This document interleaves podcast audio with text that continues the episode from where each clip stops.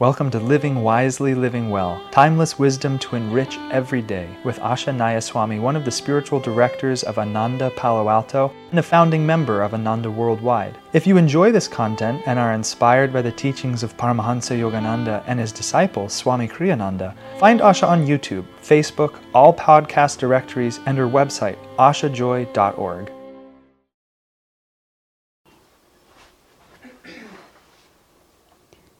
Living Wisely, Living Well, May 1st. Sound and light affect our consciousness, for we, like them, are composed of vibrations. Music, therefore, is more than entertainment, and lighting more than something to see by. Sound and light actually affect our consciousness and help direct it toward spirituality, worldliness, or depravity. Be sensitive to the subtle effect of vibrations. Protect yourself from disruptive ones by listening to inspiring music or by singing, even mentally, songs that are uplifting, and by surrounding yourself with calm, soothing, or brightly cheerful lights and colors. There's a lot in there. You know, sometimes um, when people are are talking to me about the state of their life and they want to make changes or they want to be more uplifting, uplifted, or they're just beginning on the path, they don't know where to start, I often encourage people to walk into the environment where they live. Um, the room that their their private room if they have one, the living room of the house, whatever it might be, and forget for the moment that it's your house, and just look at it.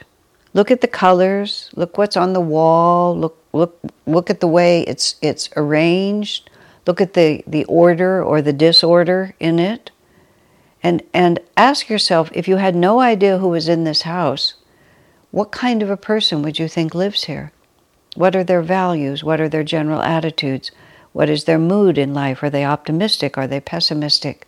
Are they comfortable with who they are? Are they original? Do they, are they att- attentive to the environment they live in?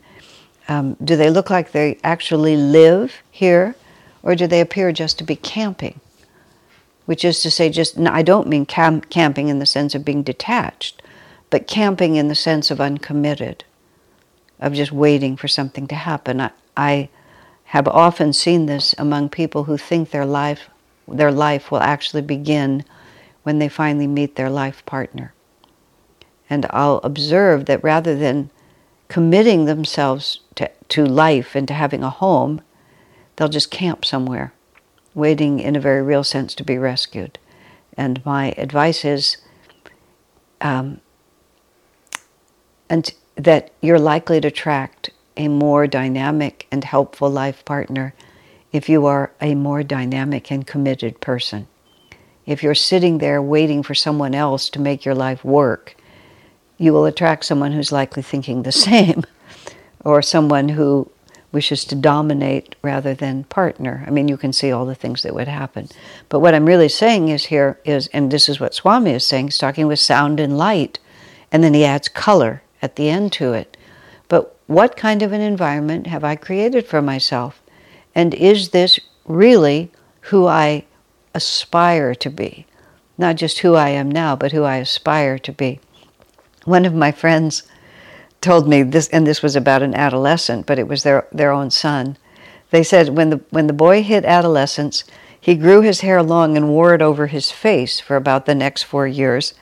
He painted his room black, and he lived that way for about three or four years. And then one day he came to his father and asked his father to shave his head. Um, he, he repainted his room and asked his mother if there were any plants that he could bring into his own room. And it was sort of like and, and, you know she actually said she like she saw his face almost for the first time. He'd gone from being a young adolescent to being nearly a grown man you know with the with the shade over him. And he went from life negating in his black room to wanting to have plants to have life in his own room. He, he shifted like that. Of course that was a very dramatic teenage sort of experience. But these are real questions you know, what is going on in our atmosphere, sound and light?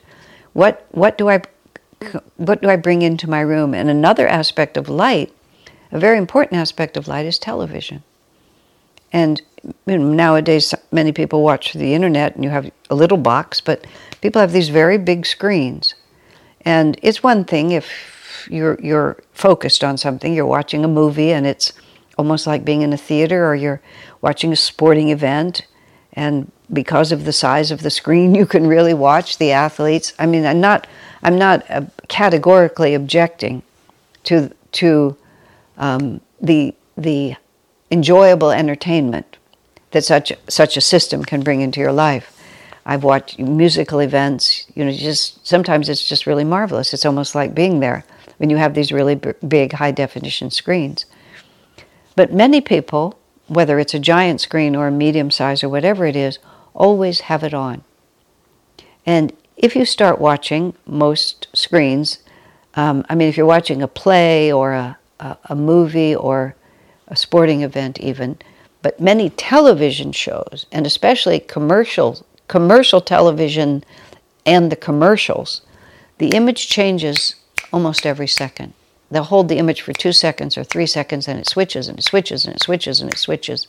So, what's happening when it's on, whether you're watching it or whether it's peripheral to your vision, this constant restless, changing light. And that light is going into you. If you're looking right at it, you're getting more of it. But even if it's peripheral, it's this constant, restless, constant, restless change. And, and light, we are literally composed of light. We are literally composed of sound waves. These are scientific realities that the yogis have been asserting since ancient times. This is who we are. So if the light, which is yourself, that's constantly on you, is constantly shifting from one thing to another, or the and, or the sound coming out of it is loud and dissonant and has this hard beat behind it, or people are hurting each other, or yelling at each other, or disrespecting each other, all of that is just sweeping through you. And it's absolutely naive to think you're not picking it up. Ramakrishna used to say, Ramakrishna was an avatar, he, he lived in the late 1800s. If you peel onions, your hands will smell like onions. It was a very homey image, and there it was. Sometimes when I've been cooking, I don't cook that much anymore, but when I would cook and cook uh, onions a day or so later, just you know, sort of like doing something else, and it would be, where is that coming from? Then I would realize it was just you know on my own fingers, not a day later, but an hour later or so. And if you rub your hands on stainless steel, actually, it'll take the smell of onions off of you. I have a little thing that looks like a bar of soap, which is just this little piece of stainless steel, and I just wash my hands with it. It'll take the onion smell off. But if I forget to use it, it just it keeps wafting through. I mean, that's just an onion. This television like this, I had a very weird experience. This was, God was playing a trick on me. This was a little cycle I had a few years ago. I signed up to go to, to Israel on a pilgrimage to the holy places of Israel, the life of Christ. Um, and I had never been to Israel. This was like four years ago. I'd never been to Israel, and all the travel I had done, all the pilgrimage, I'd never been there, so I was very excited to go.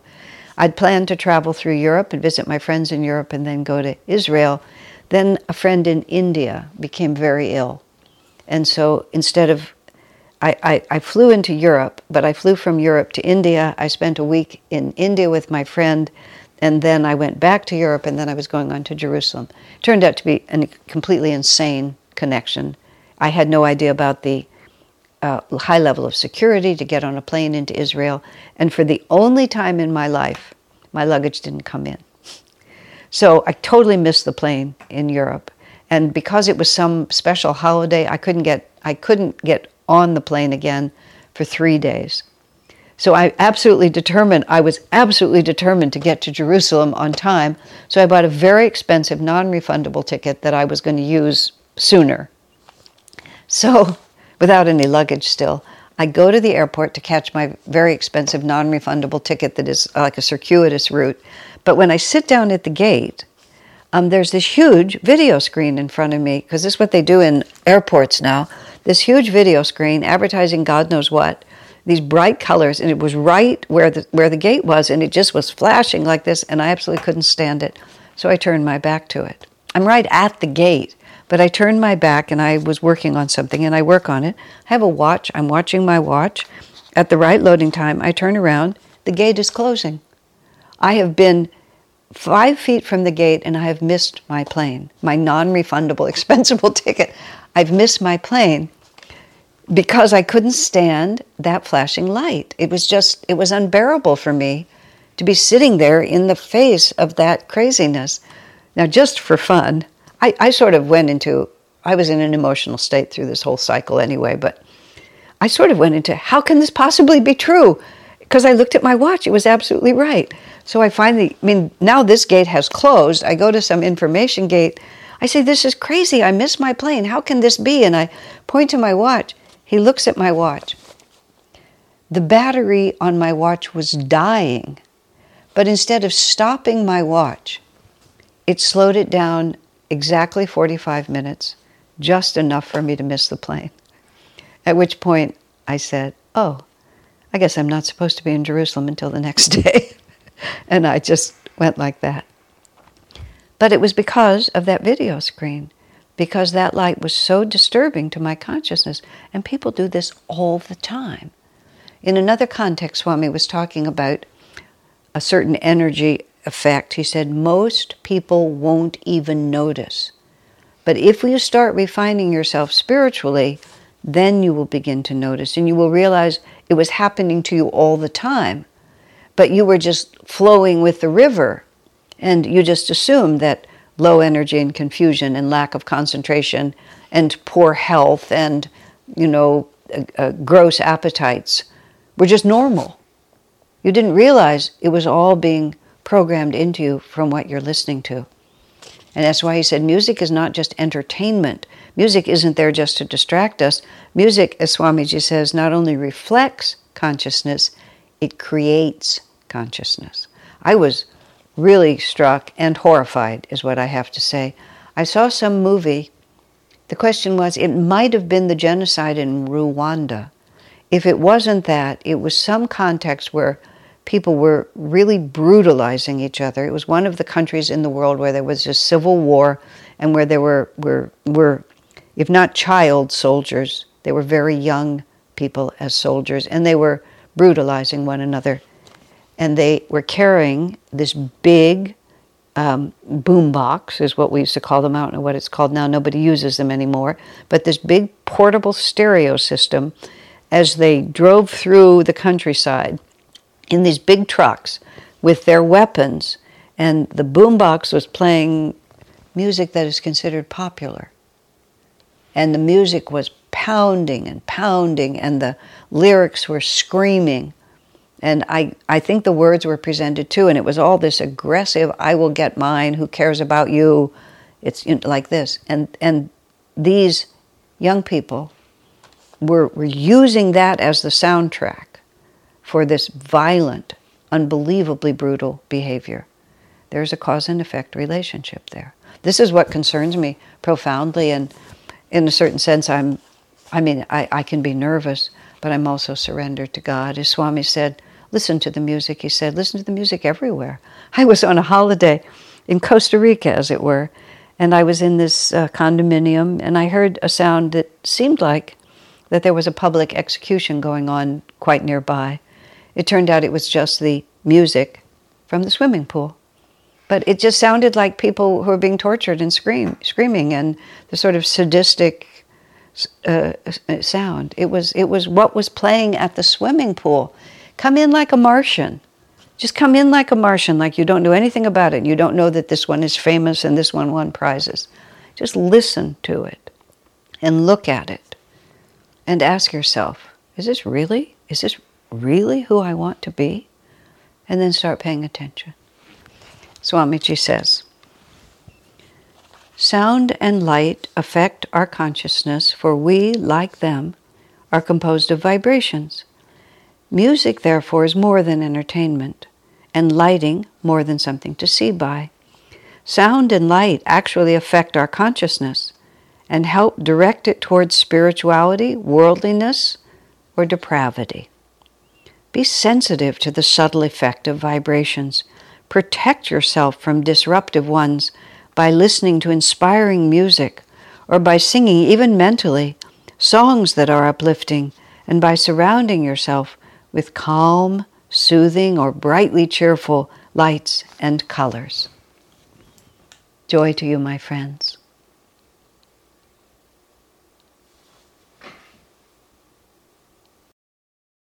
Our work is made possible by inspired listeners, so if you feel to support Asha, you can make a one time donation or, for unique members only content, subscribe through Patreon. Blessings and thank you.